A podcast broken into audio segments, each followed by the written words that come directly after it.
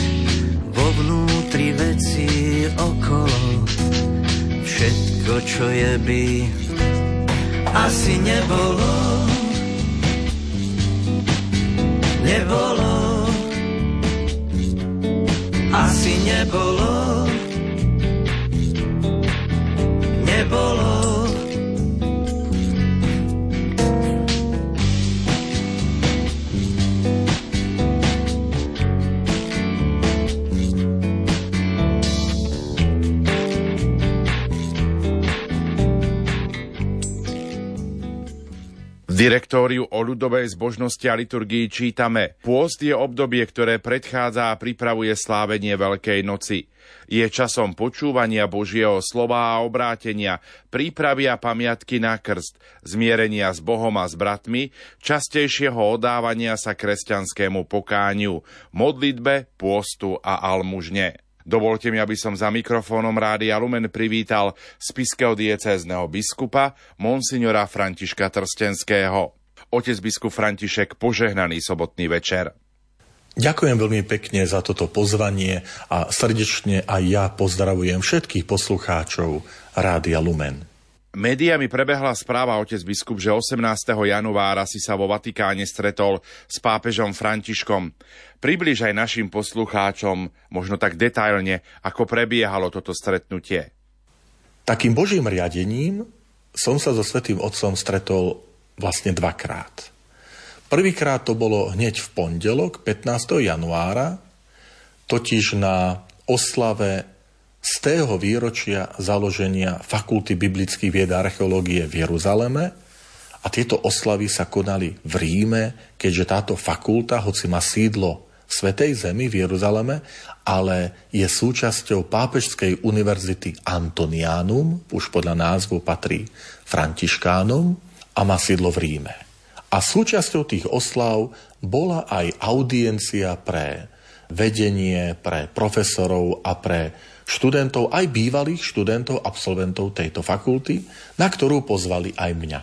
Takže v pondelok 15. januára som sa vlastne prvýkrát stretol so Svetým Otcom na tejto audiencii. Iste, bolo nás tam viacej, takže ten čas so Svetým Otcom bol krátky, ale veľmi intenzívny. Prehodili sme si pár slov, Svetý Otec ma pozbudil, aby som bol dobrým biskupom, popýtal sa, odkiaľ som, a tak trošku v krátkosti som sa mu predstavil. Ale to stretnutie bolo veľmi krásne pre mňa, tak ľudský, pretože e, som sa stretol s mojimi profesormi, s dekanmi, ktorí boli či už terajší dekan, alebo predtým dekani fakulty v úrade, potom moji spolužiaci a najmä veľmi milé stretnutie bolo s pánom kardinálom, ktorý sa volá Pier Battista Pizzaballa. Pán kardinál je zároveň patriarcha Jeruzalema, rímskokatolíckej církvy v Jeruzaleme a v Svetej Zemi. A on bol v čase mojich štúdií v Jeruzaleme, kde som strávil 4 roky, začínajúcim profesorom a ja som bol vtedy študentom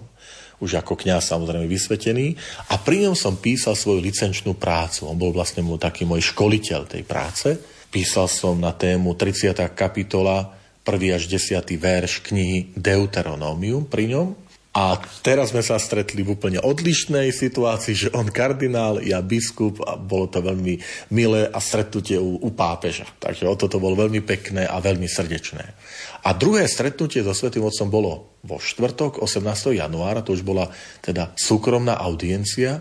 Za to zorganizovanie a prípravu chcem sa poďakovať veľmi srdečne apoštolskému nunciovi na Slovensku, ktorým je monsňor Nikola Girasoli, ktorý už pri menovaní aj pri biskupskej vysviacke ma tak pozbudil, že je pekné a dôležité, aby si aby som sa predstavil Svetému Otcovi osobne, aby som poďakoval za tú dôveru, aj trošku predstavil, priblížil diecézu, ktorej som bol menovaný za, za biskupa, takže aj otcovi Nunciovi sa chcem poďakovať za toto sprostredkovanie. Stretnutie so Svetým Otcom je veľmi srdečné, neformálne. Aj predtým, než som k nemu vošiel, mi bolo povedané, že Svetý Otec sa s vami chce rozprávať. Svetý Otec sa nechce s vami fotiť. Takže aj také Predstavenie darov bolo veľmi kratučké. Ja som Svetému Otcovi priniesol obraz Levočskej Pany Márie. Povedal som, že je to miesto, ktoré navštívil Svetý otec Jan Pavel II.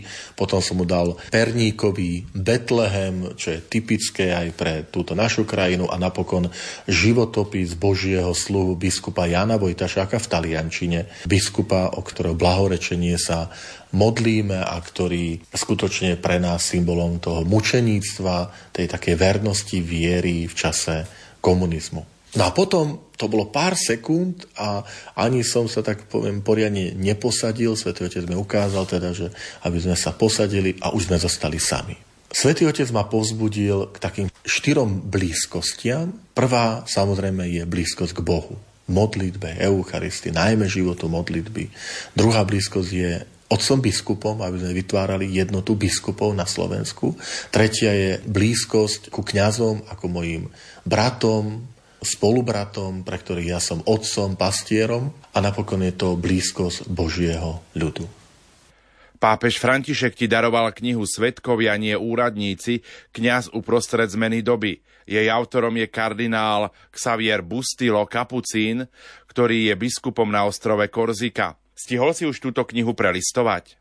To bolo veľmi milé, aké spontánne, lebo Svetý Otec uprostred toho rozhovoru so mnou sa ma pýta, počúvaj, a poznáš túto knihu, máš túto knihu, ktorej autorom je kardinál Bustillo, Testimoni non funzionari, taký je názov v taliančine, teda svetkovia, nie úradníci. A hneď zavolal tam človeka, ktorý bol pri ňom, že prosím vás, doneste mi túto knižku, on doniesol v taliančine, podaroval mi ju. Ja s potešením hovorím, že máme ju aj v slovenčine, je odlišný názov, je, názov je Povolanie kňaza v čase krízy, tvorivá vernosť a vydal ju Inštitút pre podporu a rozvoj mládeže OZ viac a v týchto týždňoch chcem ju naozaj ponúknuť aj kňazom aspoň niektoré myšlienky, podnety, pretože k tomu ma vyzval Svetý Otec. Mi povedal, prosím ťa, hovor o nej kňazom, pozbudzuj ich podľa tých myšlienok, ktoré sú v tejto knihe. Takže chystám sa možno nejakou nahrávkou, možno nejakým zamyslením vždy v takých pravidelných intervaloch ponúkať mojim spolubratom v dieceze niečo ako slovko biskupa kňazom. Ktoré dikastéria si počas svojej návštevy v Ríme stihol ponaštevovať? Samozrejme, tá návšteva bola najmä sústredená na to stretnutie so Svetým Otcom, ale potom aj s ostatnými úradmi, ktoré sú dôležité v takej spolupráci aj s tou miestnou cirkvou, že byť v kontakte. Tak stretol som sa s pánom kardinálom Parolínom, to je štátny sekretár, ktorý už bol na Slovensku v septembri minulého roka a to bolo v čase, keď ja už som bol menovaný a bol som na tom stretnutí a teraz som už sa s ním stretol už ako vysvetený biskup a bolo to veľmi pekné, pretože pán kardinál si zaspomínal návštevu na Slovensko, poďakoval, lebo videl živú vieru, veľmi rád si spomínal na, na Svete Omše, ktoré mal na stretnutia aj s nami biskupmi, aj potom s veriacim Božím ľudom a to bolo také pekné, naozaj stretnutie. A taktiež som som šiel a stretol som sa s prefektom dikastérie pre kauzy svetých. Je to pán Karel Semeráro, tak sa nazýva, tak sa volá. Pretože chcel som aj vedieť, že aká je, aký je teda pohľad, aká je tá situácia v tej našej žiadosti o pokračovanie procesu, tej cesty blahorečenia môjho predchodcu,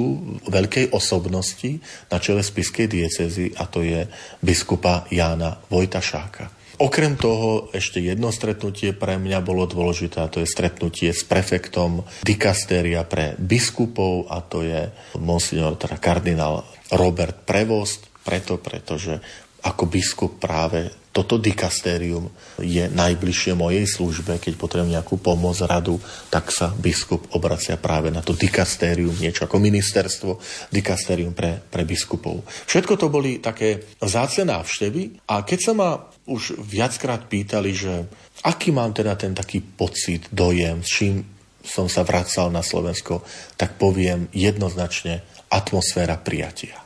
Ja som sa stretol na každom tom, tom dikastériu, samozrejme so Svetým Otcom, s nádhernou atmosférou prijatia, nie s nejakým úradníctvom, s nejakou, nejakým formalizmom, ale s veľmi takým osobným, srdečným prijatím, s veľkou takou pozornosťou na to, čo človek hovorí, čo sa pýta. A to chcem aj preniesť a poprosiť aj do našej diecezy, do vlastnej služby biskupa, že je dôležité, aj keď sa človek stretáva v kancelárii, v sakristii, inde, že byť tým ľuďom blízko, že aby oni naozaj mali ten, odchádzali s tým, s tým takým pocitom, že ten človek mi venoval svoju pozornosť, že pri ňom som sa cítil naozaj ako ten, ktorý je prijatý, o ktorého sa človek zaujíma. A toto, túto atmosféru prijatia, o ktorej vieme, že Svetý Otec vyzýva k nej, že aby sme naozaj neboli tí úradníci, ale, ale svetkovia, aby sme boli otcovia, pastieri, tak tej chcem pozbudzovať mojich spolubratov kňazov, či je to taký prvé miesto kontaktu v sakristii, alebo prvé miesto kontaktu, hovorím to takou ľudskou rečou, napríklad kancelária Farského úradu, aby každý, kto tam vstúpi, tak prišiel a zažil naozaj tú atmosféru prijatia, aj keď to možno budú niekedy náročné chvíle, lebo ľudia prichádzajú napríklad s rôznymi žiadosťami, niekedy s ťažnosťami, niekedy so žiadosťou o pohreb, iné veci, čo je bolestné, smutné, aj radostné, ale aby tam naozaj stretli kňaza, ktorý je pastierom, ktorý je otcom, ktorý im načúva, ktorý ich príjme. Aj vtedy, keď nevždy sa dá odpovedať pozitívne a vyhovieť všetkému. A napriek tomu, aby tam bola tá atmosféra prijatia. Koncom januára sa v spiskej kapitole konala konferencia o výzvach pre spisku diecézu. Ako táto konferencia dopadla? Dôvod, úmysel tej konferencie bolo dať signál, že nie je takej témy v cirkvi, o ktorej by sa nemalo diskutovať. Či je to pastorácia mládeže, Rómov, pastorácia kňazov, výzvy vo farnosti, ekonomika, financovanie cirkví, hospodárenie. Jednoducho, že nie je takej otázky v cirkvi, ktorá, na ktorú by sme sa nemohli opýtať. So všetkou kultúrnosťou, so všetkou slušnosťou a so všetkou pravdivosťou. A preto beriem aj túto konferenciu ako, ako taký prvý prvý signál, prvé stretnutie, kde, ktorá bola tá konferencia aj streamovaná, to znamená prenášaná v priamom prenose, jestuje z toho záznam, dá sa k tomu dostať, pretože aj v cirkvi je dôležitá debata, diskusia, dialog aj keď máme niekedy možno odlišné názory, odlišné pohľady, aj keď možno nám ukázali veci, ktoré z minulosti nám akoby zostávajú nedopovedané a ktoré stoja pred nami ako výzvy. A to je dobré že sa o nich rozpráva aj pre mňa ako biskupa mi to dáva obraz, aj očakávania, ale aj cestu, ktorou, ktorou je potrebné sa uberať. Je mojou túžbou, aby, že po tejto prvej konferencii, kde sa naozaj otvorili také rôzne témy, ako je vravím, odozdávanie viery v škole, potom rodina, katechéza, fárnosť, čo s mládežou,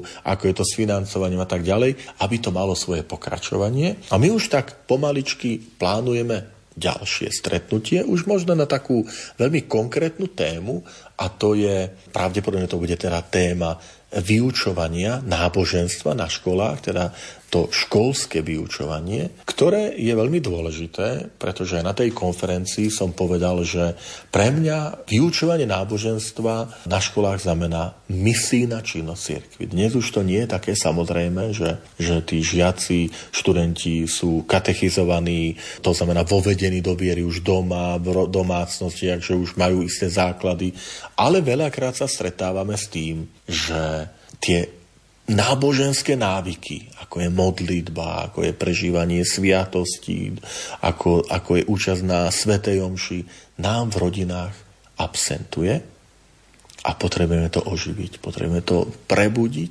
A veľakrát ten učiteľ náboženstva, kňaz, katechéta, katechétka, reálna sestra sa stretáva z očí v oči s tou realitou, že má triedu s 15, 20, 25 žiakmi, ktorej sú deti s rôznou tou skúsenosťou viery, s tými rôznymi, poviem, návykmi toho praktizovania viery, od tých, ktorí pre nich je modlitba a prežehnanie účasť na Svetom Ši úplnou samozrejmosťou, až po tých, ktorí povedia, že my sa doma nemodlíme, ja neviem, čo je viera, neviem, čo je pán Ježiš, lebo to počujem všetko prvýkrát. A to je výzva pre toho učiteľa, kňaza, reálnu sestru, že ako to teraz uchopiť v tej na tej hodine, ktorá má 40-45 minút.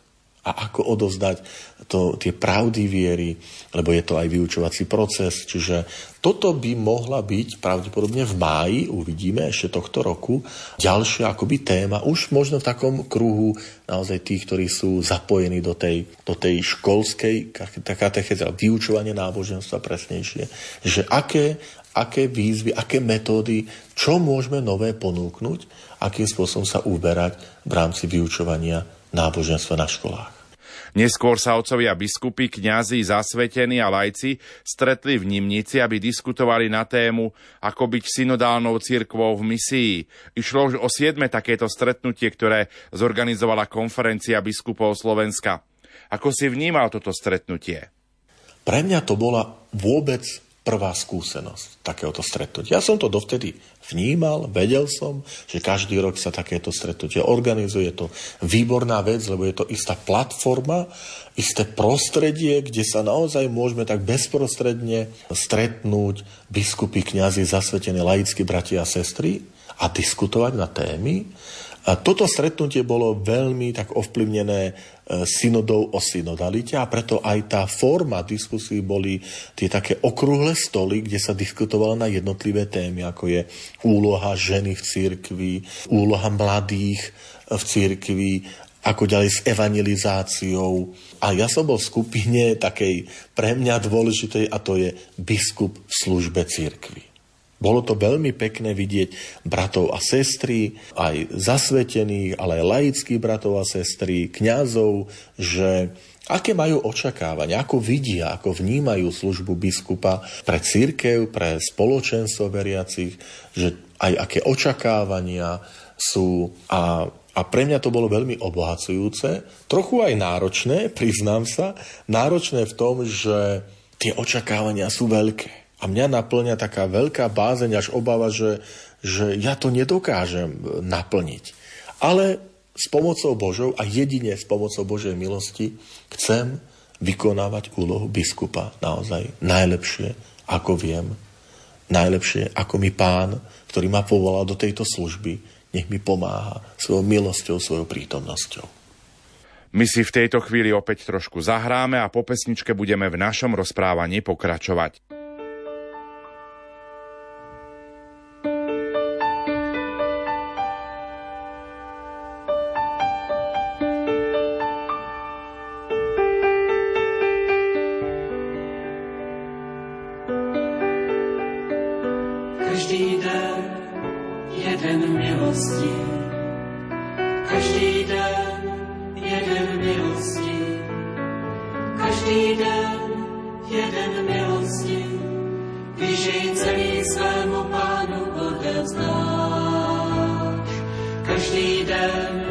jeden radostí. Každý den jeden radostí.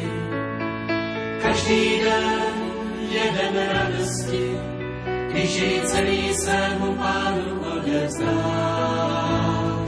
Každý den jeden vítězství. Každý den jeden vítězství. Každý den jej celý svému pánu odezdáš. Každý den jeden milosti, každý den jeden radosti, každý den jeden vítězství, když jej celý svému pánu odezdáš. Každý den jeden milosti, každý den jeden radosti, každý den jeden vítězství, když jej celý svému pánu odezdáš. Aj po pesničke počúvate Rádio Lumen, počúvate našu sobotnú reláciu od ucha k duchu. Našim hostom je monsignor František Trstenský, spisky diecézny biskup a my pokračujeme v našom rozhovore. Pápež František vyhlásil tento rok ako rok modlitby. Sú už nejaké podnety, ako ho možno prežiť? Pápež František urobil jednu výbornú vec, totiž, že na ten jubilejný rok 2025, ktorý sa bude sláviť teda na budúci rok v cirkvi. A každých 25 rokov sa slávi jubilejný rok. Dal takú prípravu. Rok 2023 bol rokom koncilu, kde sme boli pozvaní, aby sme rozímali, debatovali, diskutovali nad jednotlivými dokumentami, ktoré máme v cirkvi, dokumenty druhého Vatikánskeho koncilu. Teším sa, že ešte ako farár a dekan v Kešmarku sme e, týmto témam venovali pozornosť Venovali sme pozornosť liturgii, Božiemu slovu, úlohe cirkvi dnes v dnešnej spoločnosti a vďaka aj rádiu Lumen, ktoré má nahrávky z týchto, z týchto prednášok, sme ich mohli ponúknuť aj našim poslucháčom Rádia Lumen, za čo sa chcem vám poďakovať v rádiu. No a teraz je ten, ten rok modlitby. Svetý Otec povedal, že tesne pred tým jubileom potrebujeme sa stíšiť. Že naozaj zakoreniť sa v tej modlitbe. To, čo som spomenul, že pápež mi tak aj prizvukoval pri tom stretnutí na tej osobnej súkromnej audiencii, že modlitba, modlitba, pamätaj, modliť sa, buď človekom modlitby, daj priestor tej modlitbe. My na to v našej diecez nadvezujeme aj takým našim pastoračným plánom diecezným a to je Ježišova cesta do Emaus, kde sme si to rozdelili na také tri etapy. Verím, že aj naši poslucháči nás prevádzajú, lebo sú tie materiály zverejnené na, na web stránke Spiskej diecézy aj cez Rádio Lumen, ich ponúkame naši kňazi, ich ponúkajú bratom a sestrám vo farnostiach a to je prijatie. Ježiš, ktorý počúva tých učeníkov, zaujíma sa o ich životy a my potrebujeme pestovať tú atmosféru prijatia, o ktorej som hovoril, pri návšteve so Svetým Otcom, akú som ja prežil. A druhá etapa je to Božie slovo, ktoré práve teraz prežívame, že dôležitosť Božieho slova v živote církve, tie naše partikulárne, v rodinách, vo farnostiach. A tretia, ktorá začne od zeleného štvrtka od tých veľkonočných obradov, alebo teda veľkonočného trojdňa až po koniec júna, a to je Eucharistia. Učeníci, ktorí poznali Krista pri lámaní chleba. A tam vidím priestor samozrejme aj, aj na modlitbu, lebo najkrajšou modlitbou je Eucharistia je Svetá Omša. Takže preto aj tak venovať pozornosť Svetej Omši a, a venovať rôznym tým formám modlitby, vidieť ich dôležitosť, hĺbku aj modlím, ako je posvetný ruženec, ako sú litány, ako je, ako je novéna a, a ďalšie pobožnosti, ktoré slúžia na posvetenie človeka. V sobotu 3. februára si sa stretol s bohu zasvetenými osobami pôsobiacimi v spiskej diecéze v Poprade. Čo si im vo svojom príhovore adresoval?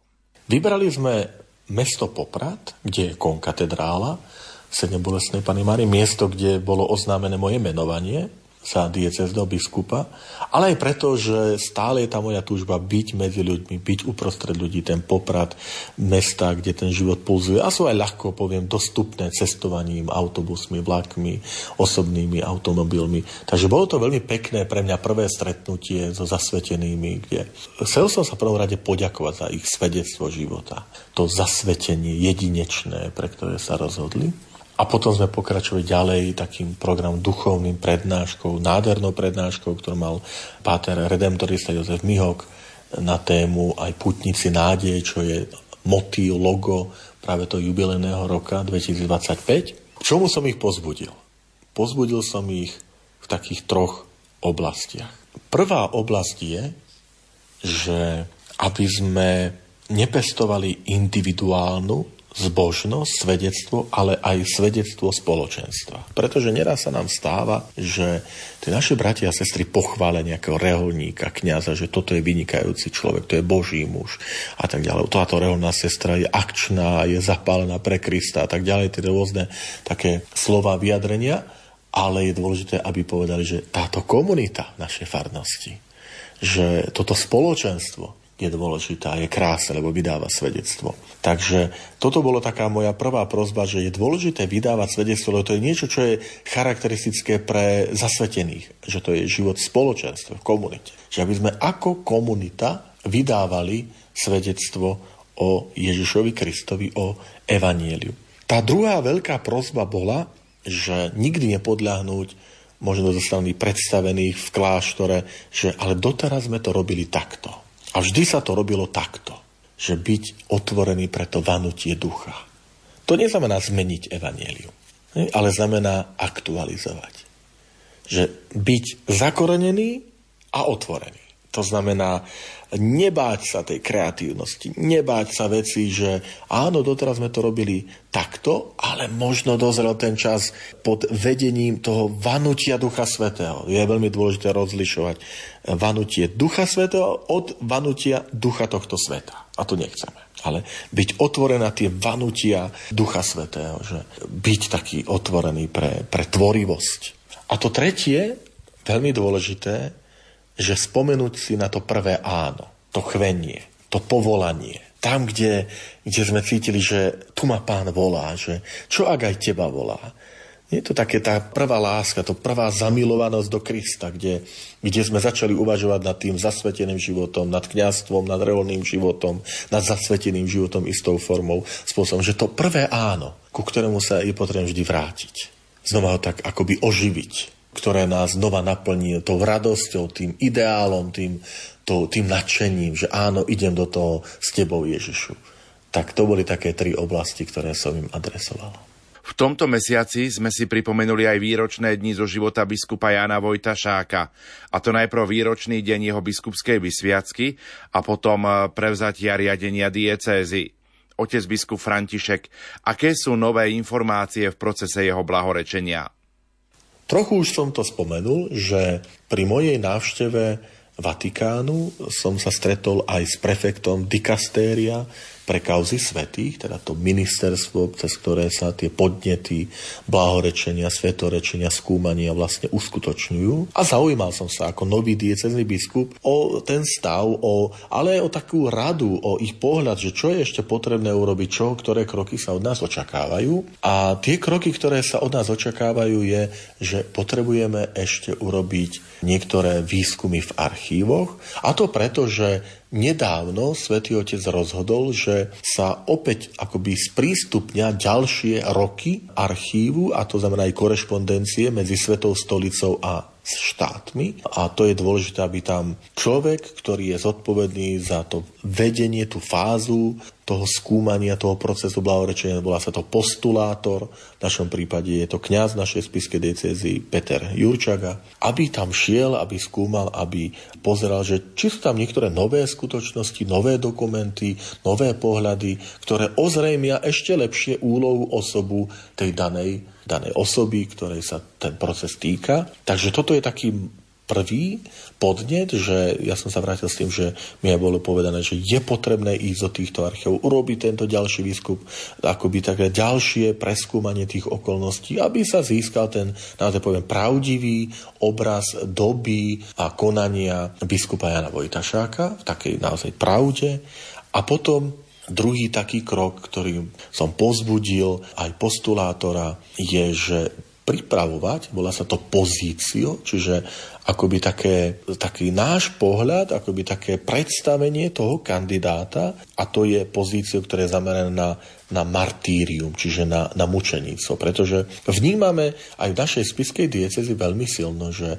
ak niečo charakterizuje biskupa Jana Vojtašáka z rôznych stránok, tak to najmä charakterizuje jeho vernosť Kristovi, jeho vernosť cirkvi, najmä v tej dobe po roku 1945 väzenia, naozaj ponižovania, zosmiešňovania, ktorým on prešiel, vytrpel človek vo väzení. Nebol len internovaný v nejakom domácom väzení, ale to bol človek, ktorý reálne na vlastnom tele vytrpel si pre Krista a, a znášal to naozaj s tou pokorou. Znášal aj to, že bol vo vyhnanstve, nikdy nebolo mu dovolené teda vrátiť sa na Slovensko, ale práve to bola snaha to oddeliť pastiera od, od toho Božieho ľudu, ponížiť ho aj týmto spôsobom. Takže to bude taká druhá úloha, ktorá je pred nami, že akoby tak poviem, že finalizovať, skompletizovať ten celkový pohľad alebo tú, taký, tú žiadosť spiskej diecézy, čo sa týka osoby biskupa Jana Vojtašáka. Chcem vyjadriť presvedčenie, že pre mňa ako kňaza,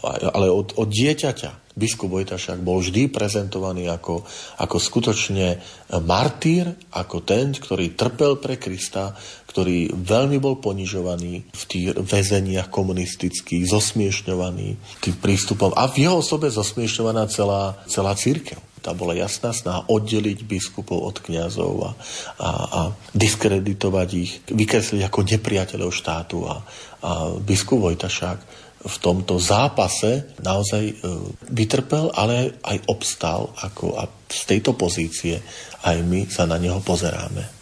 Tento týždeň po polcovou stredou sme vstúpili do pôstneho obdobia, ktoré predchádza a pripravuje slávenie Veľkej noci. Ako by sme ho mohli charakterizovať? Chcem pozvať poslucháčov Rádia Lumen, všetkých veriacich, k takej dvojitej vernosti. Prvá vernosť je, že to pôstne obdobie charakterizujú tie skutky kajúcnosti. Isté seba zaprenia, isté také stíšenie. Vždy to bolo v cirkvi a je dôležité, aby sme si to zachovali že oddeliť, nebáť sa oddeliť, vyčleniť to pôstne obdobie od tých ostatných liturgických období církvy a toho cirkevného života. Že je to tých 40 dní, ktoré je spojené 40 dní Krista na púšti, tá príprava na verejné účinkovanie a pre církev je to 40 dní takého stíšenia, obnovy, pokánia, znova takého nachádzania seba samého. A to druhé, čo chcem povzbudiť je, že nebáť sa byť taký, taký aj inovatívny. Že dnes sú aj také iné formy poviem, seba zaprenia, tej takej zrieknutia sa, že veľkou výzvou je ten digitálny svet. Veľkou výzvou sú tie medziludské vzťahy, že asi bolo by málo, ak by sme si povedali, že ja mám seba zaprenie, že budem sa postiť nielen piatok od mesitého pokrmu, ale aj, aj útorok a štvrtok a, a popri tom možno nebudem zniesť e, suseda, že to je výzva na to pokánie, to je výzva na tú kajúcnosť a na také premena seba samého, že na to sa zamerať, aby aj na tie medziludské vzťahy alebo digitálny svet, ktorý je, že aj taký digitálny pôst si zachovať a mať viacej času možno na, naozaj na tie duchovné veci. Čiže aj tie také nové veci, ktoré nám, ktoré nám ukazuje tento život, tento svet, ktoré sú pred nami, že vedieť aj, aj ním sa ním sa tak postaviť. Že... Poviem príklad, že v tieto dni som dostal mail od môjho spolubrata, kňaza z Piskej dieceze, ktorý ma tak upozornil na slova pápeža Františka, ktorý navrhuje rôzne také skutky lásky naplniť e, cez pôstne obdobie. Napríklad poďakovanie. Aj vtedy, keď to nikto od nás neočakáva. Alebo pozdraviť s radosťou ľudí, ktorých vidíte každý deň a niekedy len už popri nich tak otrlo prebehneme, lebo už, už to nám zovšedetí. Že radostne ich pozrie všimnúci ich. Alebo pomôcť inému, namiesto toho, aby som si odpočinul. Alebo postiť sa od pesimizmu a naplniť sa nádejou a optimizmom.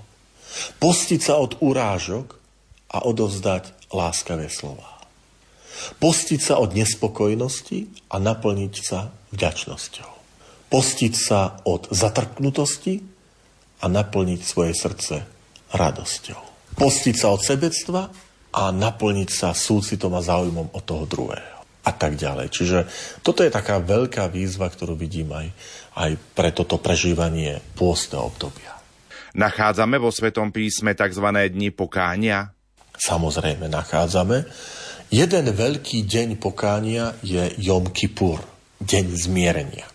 Je to raz do roka, je to tiež akoby sviatok, nie pokánie, že sviatok, veľmi podobný tomu sláveniu našej popolcej stredy a možno Veľkému piatku, samozrejme hovorím o židovskom slávení, čiže bez tých kresťanských prvkov, krížovej cesty a tak ďalej, ale sú tam podobnosti, že tiež je tam pôst, zdrženia sa pokrmu, čas venovaný modlitbe a je to deň, v ktorom Izrael prosil v minulosti aj teraz odpustenie hriechov ako národa, ako jednotlivcov a aj rodiny. Tu môže byť tiež taká inšpirácia pre nás, že taký osobný Jom Kippur, deň zmierenia, ktorom ja odprosujem za hriechy aj spoločnosti, za hriechy seba samého, ale aj za hriechy mojich blízkych. Že byť takým prosebníkom, taká, taká modlitba príhovoru. To je dôležité.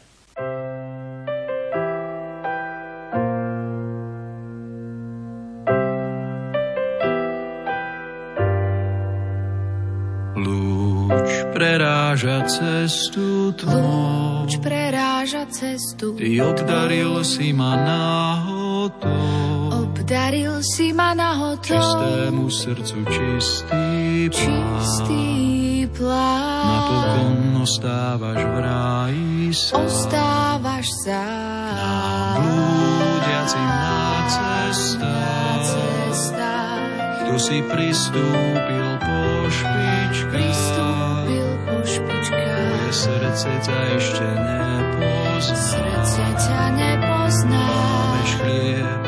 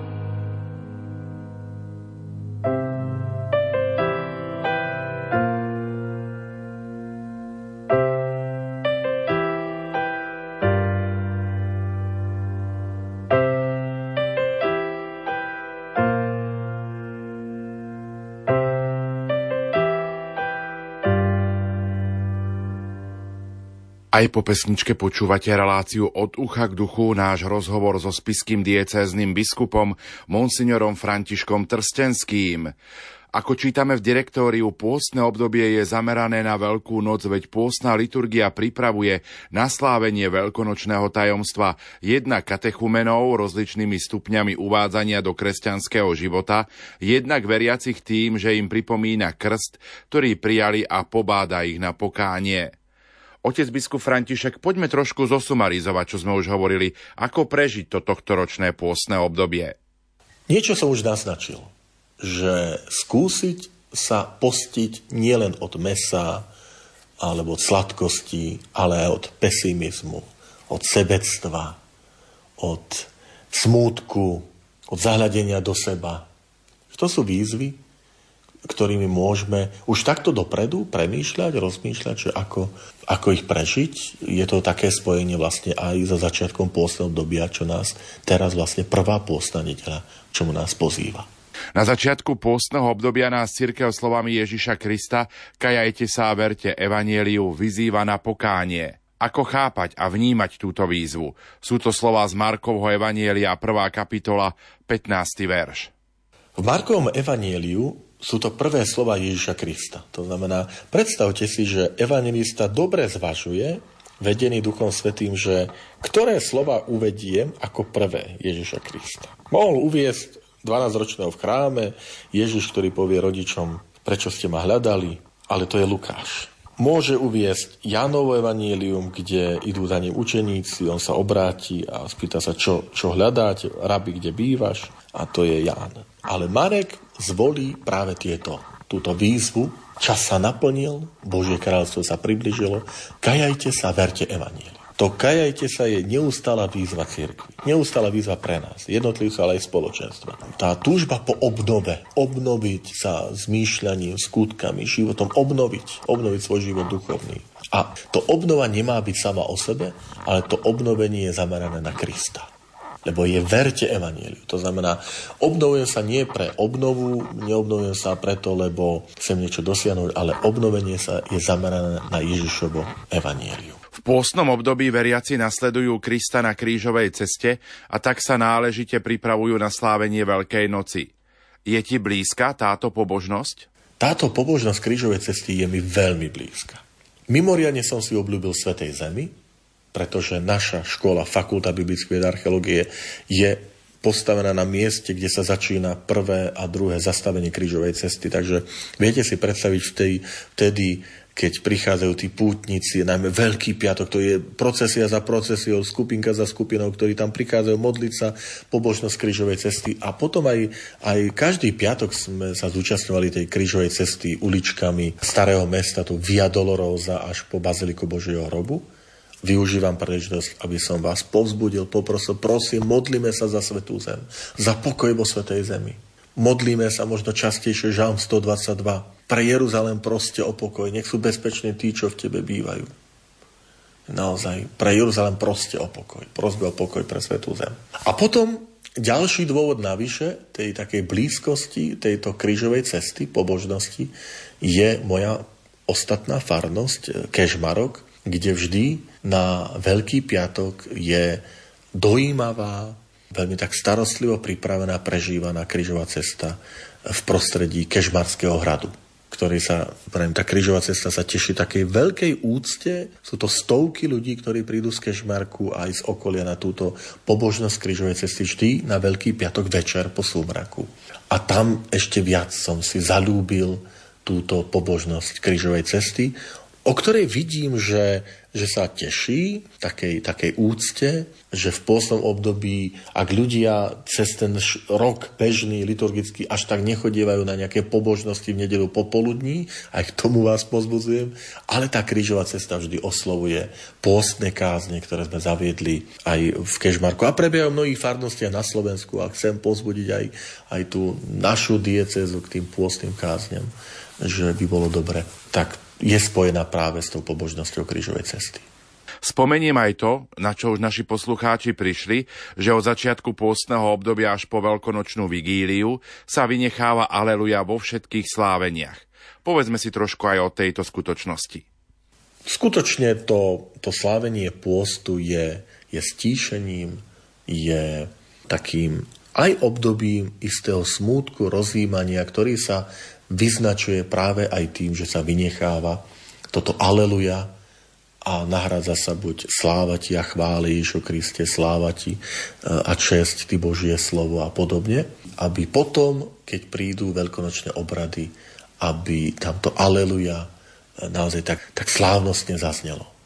Využívam prítomnosť teba ako biblistu, tu v relácii od ducha k duchu, poďme si trošku priblížiť evanielium prvej pôstnej nedele. Je to evanielium zo svätého Marka, 1. kapitola 12. až 15. verš. Duch hnal Ježiša na púšť. Na púšti bol 40 dní a Satan ho pokúšal. Bol medzi divou zverou a anieli mu posluhovali. Keď Jána uväznili, Ježiš prišiel do Galilei a hlásal Božie evanielium. Hovoril, naplnil sa čas a priblížilo sa Božie kráľovstvo. Kajajte sa a verte evanieliu. V tomto roku je kratučký úryvok z Evangelium podľa Marka, kde evangelista hovorí, Ježiš bol na púšti 40 dní, dôležitá symbolika, 40 dní príprava. To je v Svetom písme symbol prípravy na niečo, čo je dôležité, čo príde. Izraelský národ 40 rokov putuje púšťou, aby prišlo na to dôležitejšie a to je vstup do tej prisľúbenej krajiny, naplnenie tých prisľúbení, ktoré Boh dal potopa je 40 dní a potom je dôležité nový začiatok pre ľudstvo. Mojžiš je 40 dní na, na vrchu Sinaj, kde dostáva Božie prikázania, dôležitá vec pre život izraelského národa, pre komunitu, pre, pre, ten, pre tú, to spoločenstvo, ktorých slúžiť podľa Božej vôle. Takže ten údaj 40 dní je dôležitý, s tou takou, že je to obdobie prípravy na púšti. Púšť je miesto, kde tak osobitým spôsobom môže zaznieť hlas, aj v našom živote dnes, dôležitosť nájsť púšť, púšť pre modlitbu, pre stíšenie, pre duchovné veci, pre literatúru duchovnú, pre modlitbu. A potom hneď na to ide to dôležité. Evangel sa povie, že Ježiš prišiel do Galilei a hlásal Božie evanelium. Naplnil sa čas, približilo sa Božie kráľstvo, kajete sa a verte evanelium. Že tu je to ovocie pôstu. Teda, prečo sa postíme? Preto, aby som bol plný Ducha Svetého, aby som hlásal Božie evanelium, aby, aby som vo svojím životom dosvedčoval. Tu je to krásne vidieť v čítaní tejto prvej pôstnej nedele. Pozrime sa aj na Evangelium druhej pôstnej nedele. Je to Evangelium podľa Marka, 9. kapitola, 2. až 10. verš. Ježiš vzal so sebou Petra, Jakuba a Jána a len ich vyviedol na vysoký vrch do samoty. Tam sa pred nimi premenil.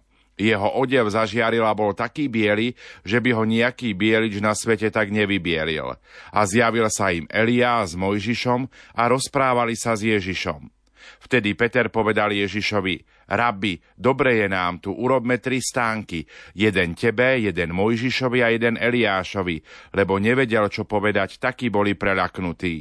Tu sa utvoril oblak a zahalil ich a z oblaku zaznel hlas, toto je môj milovaný syn, počúvajte ho a sotva sa rozhliadli, nevideli pri sebe nikoho iba Ježiša. Keď zostupovali z vrchu, prikázal im, aby o tom, čo videli, nehovorili nikomu, kým syn človeka nevstane z mŕtvych. Oni si toto slovo zapamätali a jeden druhého sa vypýtovali, čo znamená vstať z mŕtvych. Druhá postná nedela je zameraná na udalosť premenenia pána na vrchu. Je zaujímavé, že vždy sú to rovnaké témy. Že prvá postná nedela vždy je o pokúšanie Ježiša na púšti a druhá pôstna je vždy o premenení pána na vrchu. Stále je to tá téma samoty. Púšť, miesto stíšenia, modlitby, načúvania Božiemu hlasu a teraz je to vyviedol na vysoký vrch do samoty. Opäť je to tá samota, tá opustenosť. Zase je toto stretnutie s Bohom, s nebeským Otcom. A hlas z neba, akoby centrálna udalosť v tom celom príbehu je toto je môj milovaný syn, počúvajte ho. Je veľmi dôležité, počúvajte ho. Môj milovaný syn. Čiže Ježiš Kristus, ktorý je tu znova predstavený tak ako pri krste, ako Boží syn, Niektorý sa pri krste stáva Boží synom. On je Boží syn od väčšnosti, ale je tu zjavenie, ale to predstavenie toho Ježiša, že tu je ten Ježiš z Nazareta, ktorý prichádza, aby ohlasal Evangelium a teraz je tu Boží syn, ktorý povoláva učeníkov, žije to Božie kráľovstvo, koná Božej moci a nebeský otec o ňom prehlasuje, toto je môj milovaný syn a doplňa dôležitú vec, ten hlas neba, počúvajte ho. Čiže dôležitý záväzok, rozhodnutie aj pre nás, že aj my dnes, keď čítame toto evanilium, ho vnímame, tak aj pre nás zaznievajú slova, že počúvajte ho. Mať, mať toho ducha počúvania je, je veľmi dôležité. František, pokračujeme v predstavení Evanielii. Tentokrát poďme na tretiu pôstnu nedelu. Je to z Evanielia podľa Jána, 2. kapitola 13. až 25. verš, kde čítame – Blízko bola židovská Veľká noc a Ježiš vystúpil do Jeruzalema. V chráme našiel predavačov dobytka, oviec a holubov i peňazomencov, čo tam sedeli. Urobil si s povrázkou bič a všetkých vyhnal z chrámu, aj ovca a dobytok. Peňazomencom rozhádal peniaze a poprevracal stoly a predávačom holubov povedal Odneste to odtiaľto, nerobte z domu môjho otca tržnicu. Jeho učeníci si spomenuli, že je napísané Strávi ma horlivo za tvoj dom. Židia sa ho opýtali, aké znamenie nám ukáže, že môžeš toto robiť. Ježiš im odpovedal, zborte tento chrám a za tri dni ho postavím. Židia povedali, 46 rokov stavali tento chrám a ty ho postaví za tri dni, ale on hovoril o chráme svojho tela. Keď potom stal z mŕtvych, jeho učeníci si spomenuli, že toto hovoril a uverili písmu i slovu, ktoré povedal Ježiš. Keď bol cez veľkonočné sviatky v Jeruzaleme, mnohí uverili v jeho meno, lebo videli znamenia, ktoré robil. Ale Ježi sa im nezdôveril, on poznal každého a nepotreboval, aby mu niekto vydával svedectvo o človekovi. Sám totiž vedel, čo je v človeku. Zaznieva úrivok z Janovho Evanielia, ktorý, ktorý stojí na začiatku Janovho Evanielia. Je to hneď po svadbe v Káni Galilejskej, že Ježiš prichádza do Jeruzalema a tá prvá vec je, že stravuje ma horlivo za tvoj dom. To je Ježiš, ktorý je tu nový chrám. Z očí v oči chrámu Jeruzaleme, ktoré mal svoju úlohu, kde sa konal kult, kde sa prinášali obety, kde sa učilo pánovho zákona.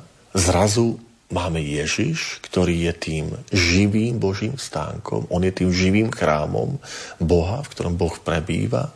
On je ten, ktorému sa klanejú v duchu a pravde ako to povie neskôr so Samaritánkou. A toto je tá úloha, že kde je ten skutočne pravý chrám? Že ten chrám, ktorý je v Jeruzaleme, postavený z kameňa, ktorý 46 rokov stavali, alebo ten, ktorý postaví za 3 dní a Evane sa povie, ale on hovoril o chráme svojho tela. A keď stal z mŕtvych učeníci si spomenuli, že toto hovoril a hovorili písmo i slovo, ktoré povedali, že tá Ježišova osoba spôsobuje, že učeníci si spomenú na Ježiša Krista, na jeho slovo, na to, že on je tým chrámom, že potrebujeme, aby sme budovali tie naše spoločenstva tak, že Kristus je uprostred nás, že Kristus je tým kameňom, tým, ktorý nie je rukou zhotoveným, ale je syn Boží, je spasiteľ, ktorého sme uverili a skrze neho a v ňom môžeme byť spasení. A ešte si predstavme Evangelium 4. pôstnej nedele, nedele letáre, je takisto z Evanielia podľa Jána, 3. kapitola, 14. až 21. verš. Tu čítame. Ježiš povedal Nikodémovi, ako Mojžiš vyzdvihol na púšti hada, tak musí byť vyzdvihnutý aj syn človeka, aby každý, kto verí, mal v ňom väčší život. Veď Boh tak miloval svet, že dal svojho jednorodeného syna, aby nezahynul nikto v neho verí, ale aby mal väčší život lebo Boh neposlal syna na svet, aby svet odsúdil, ale aby sa skrze neho svet spasil. Kto v neho verí, nie je súdený, ale kto neverí, už je odsúdený, pretože neuveril v meno jednorodeného Božieho syna. A súd je v tomto. Svetlo prišlo na svet a ľudia milovali tmu viac ako svetlo, lebo ich skutky boli zlé. Veď každý, kto zlé robí, nenávidí svetlo a nejde na svetlo, aby jeho skutky neboli odhalené. Ale kto koná pravdu, ide na svetlo, aby bolo vidieť, že svoje skutky koná v Bohu. Je to úryvok, krátka pasáž z dlhej 3. kapitoly, kde sa Ježiš rozpráva s Nikodémom. Nikodém je člen židovskej skupiny farizej, ktorí veľmi dôsledne dodržiavali predpisy Mojšovho zákona. Je to popredný muž u Židov a v noci prichádza za Ježišom a rozpráva sa s ním. A to je rozhovor toho oficiálneho učiteľa, rabbi, ktorý je Nikodém, s týmto rabím, ako ho oslovuje Nikodém Ježiša, hovorí rabbi, vieme, že si prišiel od Boha, a ako učiteľ. A vidíme, kto je tu učiteľ a kto žiak. Krásna, nie? Že podľa oficiálneho zákona tým učiteľom je Nikodém a Ježiš by mal byť nevzdelaný žiak. Ale v skutočnosti Ján opačne to všetko dáva a ten, ktorý je učiteľ, je Ježiš a ten, kto načúva, ten, kto je žiakom, je Nikodém. Nikodém prichádza, vidíme tam aj pokoru. Prichádza k Ježišovi a povie rabi, učiteľ. Čiže ono takto oslovuje.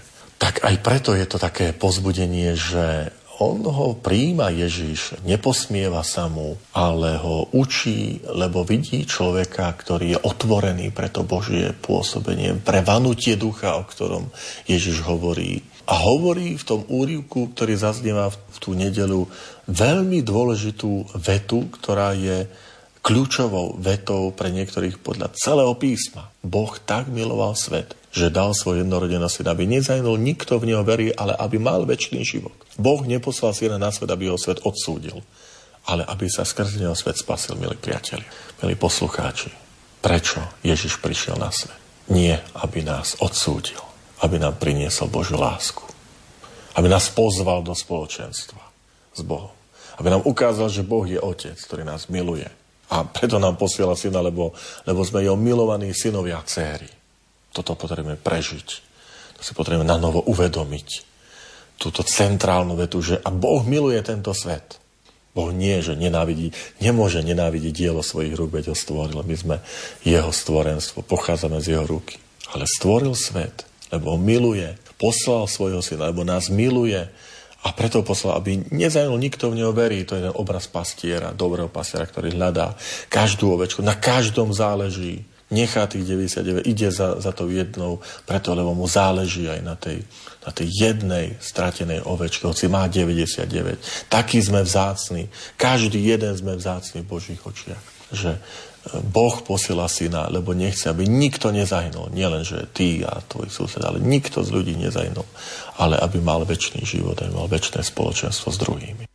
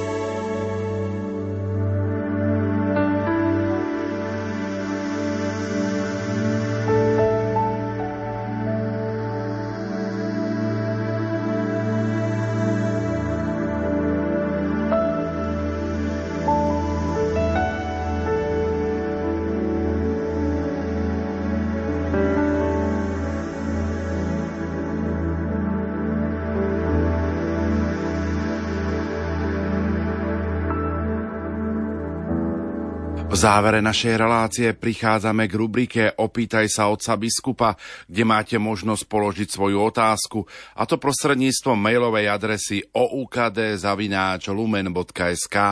A vždy raz do mesiaca s otcom biskupom Františkom Trstenským odpovieme na vaše otázky. Tentokrát sme vybrali otázky z listu poslucháča Mariana z Banskej Bystrice, ktorý napísal otázky k aktuálnej situácii cirkvi spiskej diecéze, respektíve postojov jej vašich kňazov. Otec biskup František, aký je váš postoj k veľa dôstojnému pánovi Štefanovi Mordelovi ako kňazovi, aktívne spolupracujúcom s pani Anou Kulanovou vo Fatima TV? Určite nehovorím len za seba o dojme, ktorý niekedy vyvoláva manipulácia pani Kulanovej s dôstojným pánom Mordelom a podsúvaním mu niektorých negatívnych formulácií, najmä vo vzťahu k pápežovi Františkovi. Ďakujem za túto otázku. Ja na ňu odpoviem, že je veľmi dôležité usilovať sa, aby neprišlo medzi nás rozdelenie. Aby neprišlo rozdelenie medzi biskupmi a kňazmi. Aby sme nedávali priestor a možnosť práve takýmto rozdeleniam. Je veľmi dôležité držať sa aj zdravej nauky Krista, aj takej vernosti pápežovi a biskupom. Čiže ja toto všetko vnímam, uvedomujem si Hovorím aj o vernosti kňazov, aj o statočnosti počas rôznych tých období a takto je aj pán Farár Mordel, ktorý naozaj najmä počas komunizmu prejavil veľkú statočnosť vernosť církvy a o túto vernosť církvy, vernosť pápežovi a biskupovi s ním počítam aj samozrejme naďalej. A, a prosím aj vás, milí bratia a sestry poslucháči, že, že aj nám prispievajte, pomáhajte k tejto, tejto vernosti vernosti církvi, vernosti biskupom, pápežovi. Otec biskup František, aký je vás vzťah s dôstojným pánom, farárom Marianom Kufom zo Žakoviec?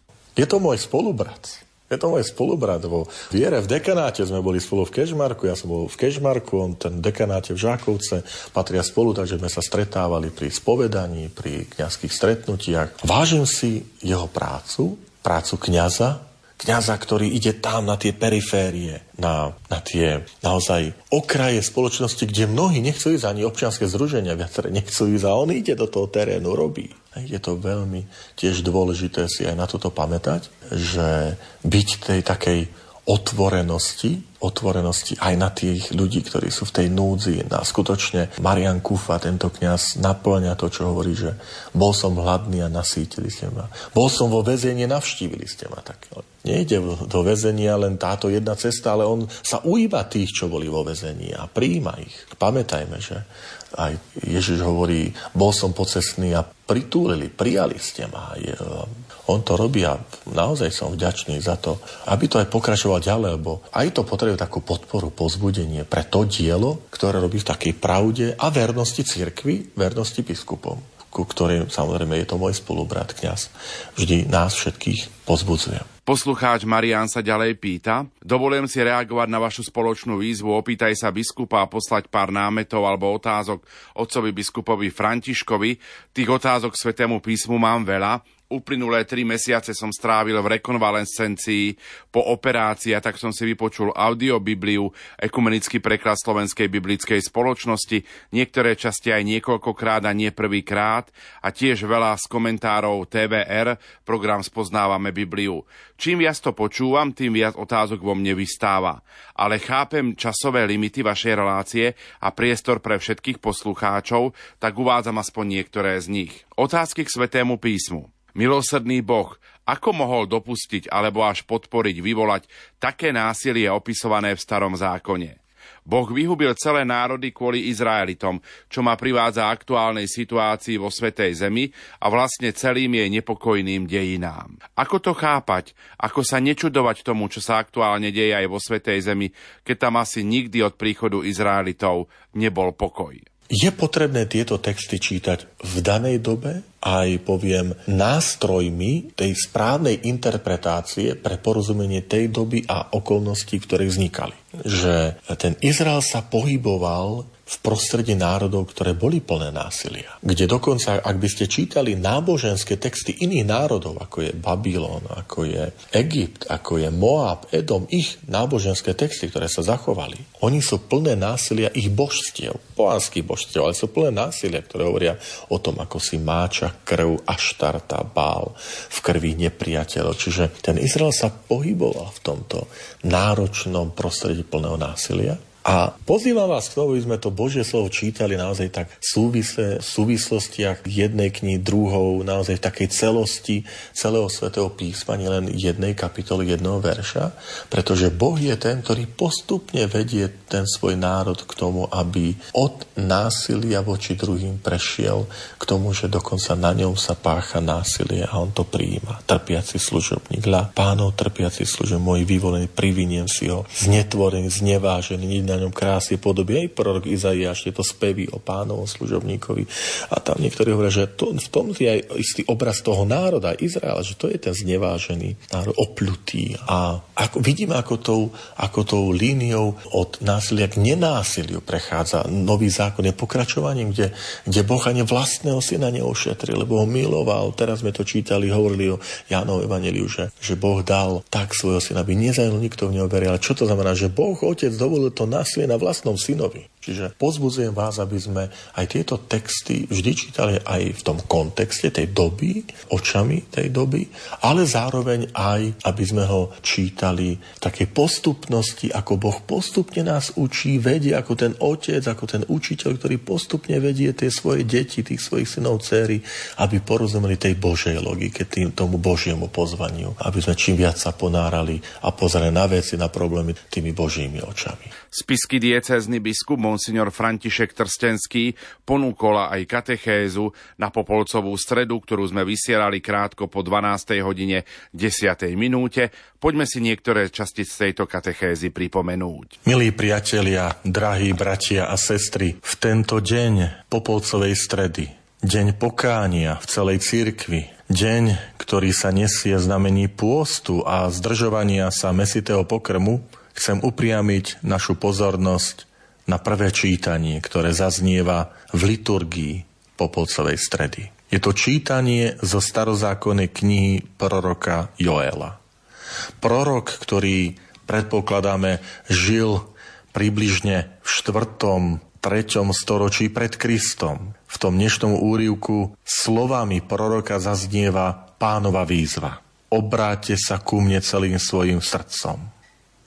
Milí bratia a sestry, tu vidíme, aká je úloha proroka. Byť ústami pre Božie slovo. On hovoril ústami prorokov. Povieme vo vyznaní viery. Autor knihy Hebrejom povie mnoho ráz a rozličným spôsobom hovoril k nám Boh ústami skrze prorokov.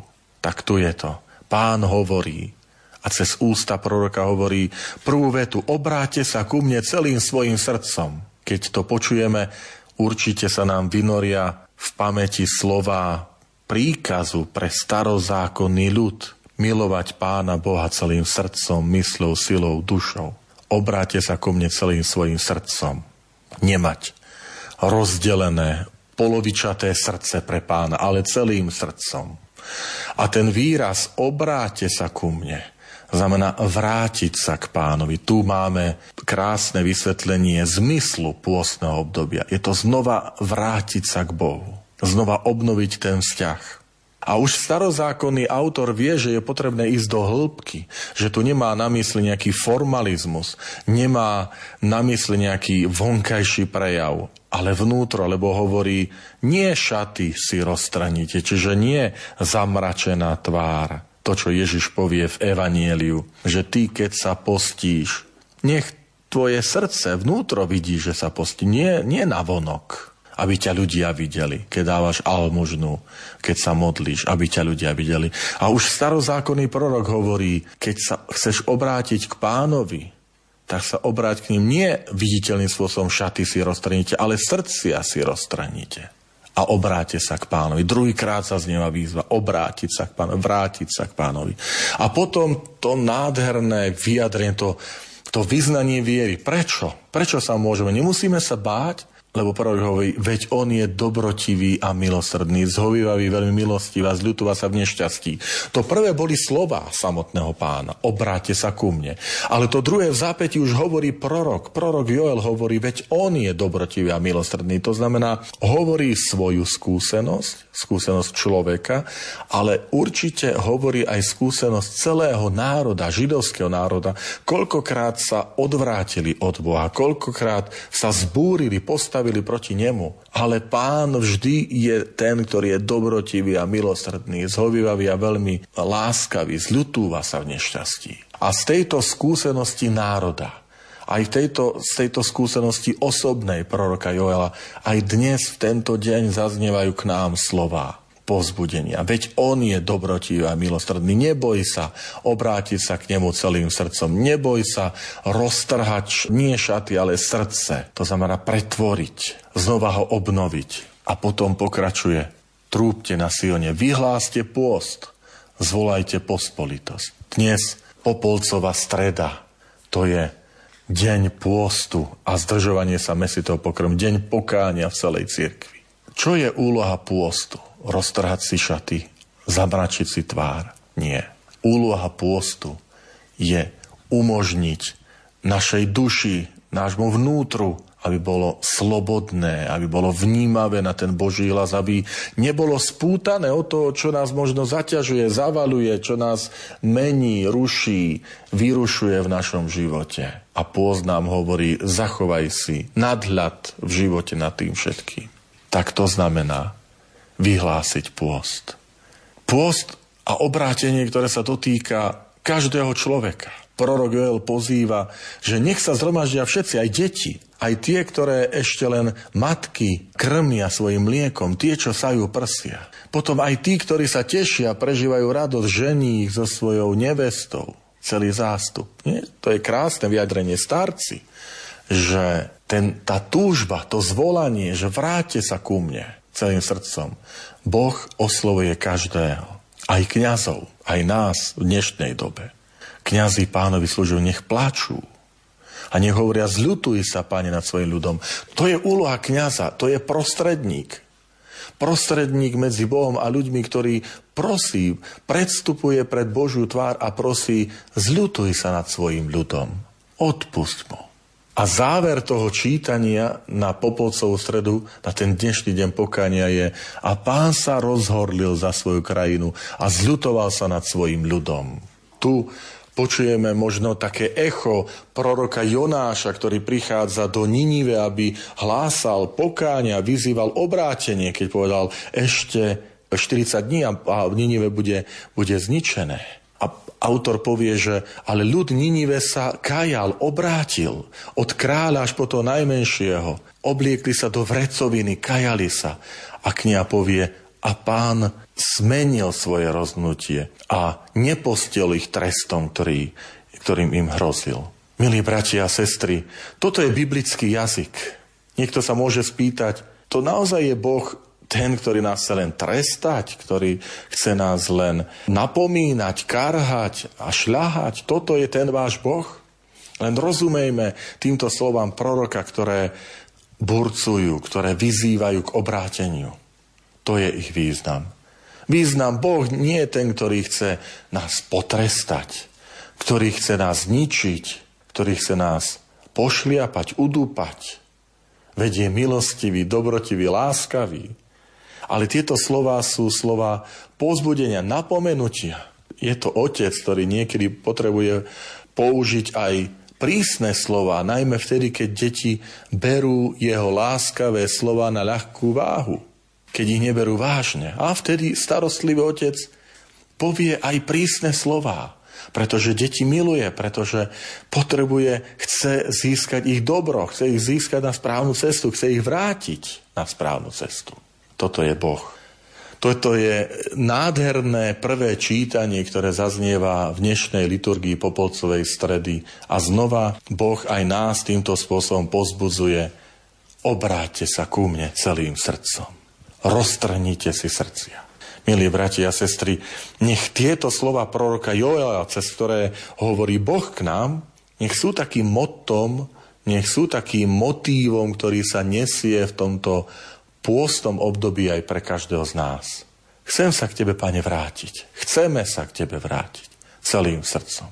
A chcem v mojom živote zápasiť o to roztrhnuté srdce v zmysle obnovenia srdca. Že chcem si dávať pozor, aby to nebol formalizmus. Chcem si pozor, aby to nebolo čosi len vonkajšie, ale aby to zasiahlo, dotklo, pretvorilo moje srdce. Vám všetkým, drahí poslucháči Rádia Lumen, želám a vyprosujem požehnaný čas pôstneho obdobia. Otec biskup František, aké by boli tvoje záverečné slová na záver tejto relácie od ucha k duchu, ktorú sme dnes spolu pre našich poslucháčov vysielali? Milí priatelia, milí poslucháči Rádia Lumen, ďakujem za túto možnosť byť takto večer v tejto relácii s vami. Stojíme na začiatku pôstneho obdobia. Nech pre nás všetkých je to čas stíšenia. Nech je to čas vykročiť na tú púšť osobného stretnutia s Kristom v modlitbe. Nech je to čas obnovy, nie toho druhého, ale nás samotných, našich postojov. Čas aj revízie istých pohľadov. Nebáť sa prísť a povedať prepáč, odpust. Aby po tom pôstom období mohla aj pre nás v našom živote skutočne zaznieť to aleluja, to skriesenie s Kristom, tak ako sa chceme pripodobniť Ježišovi v tom utrpení, poníženosti, aby sme sa mu potom mohli aj pripodobniť v tom oslávení, ktoré Boh Otec pripravil aj pre nás. Požehnaný čas pôstu vám všetkým zo srdca želám.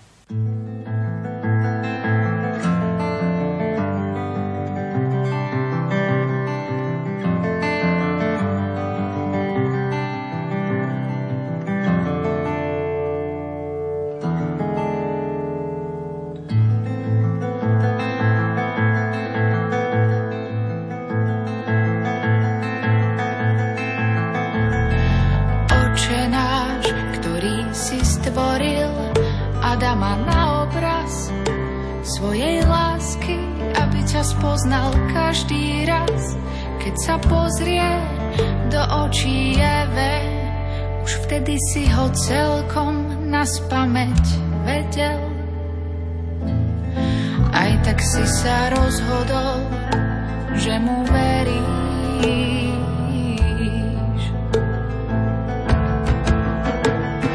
Dal si mu krídla slobody a on vyletel nad múr tvojej stráže, hoci si stále vdel ako jediný medzi nimi a zlom, ktoré sa napokon usídlilo v jeho srdci. Aj tak mu stále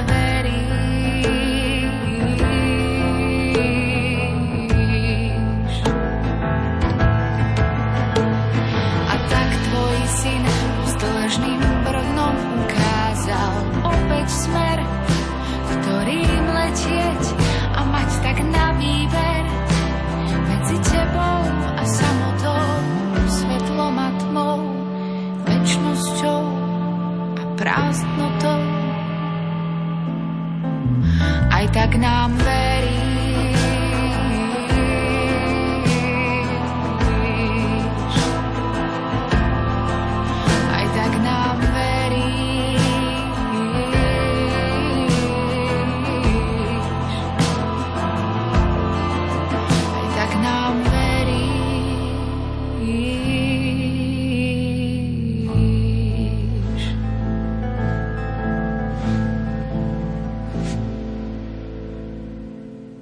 Páter Jozef Šupa v knihe Slovo má moc dotknúť sa každého srdca na záver píše Modlíme sa. Bože, daj nám pokoru, aby sme vedeli prijať veci, ktoré nemôžeme zmeniť. Daj nám odvahu zmeniť to, čo zmeniť môžeme. A daj nám múdrosť, aby sme vedeli rozlíšiť jedno od druhého.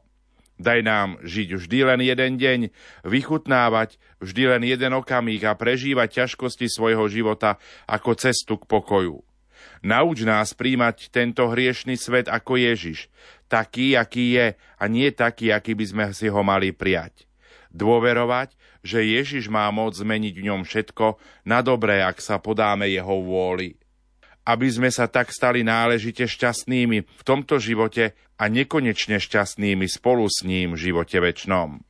Toľko dnešná relácia od ucha k duchu, kde našim hostom bol spisky diecézny biskup Monsignor František Trstenský. Za pozornosť vám tejto chvíli ďakujú majster zvuku Richard Švarba, hudobná redaktorka Diana Rauchová a moderátor Pavol Jurčaga. Do počutia.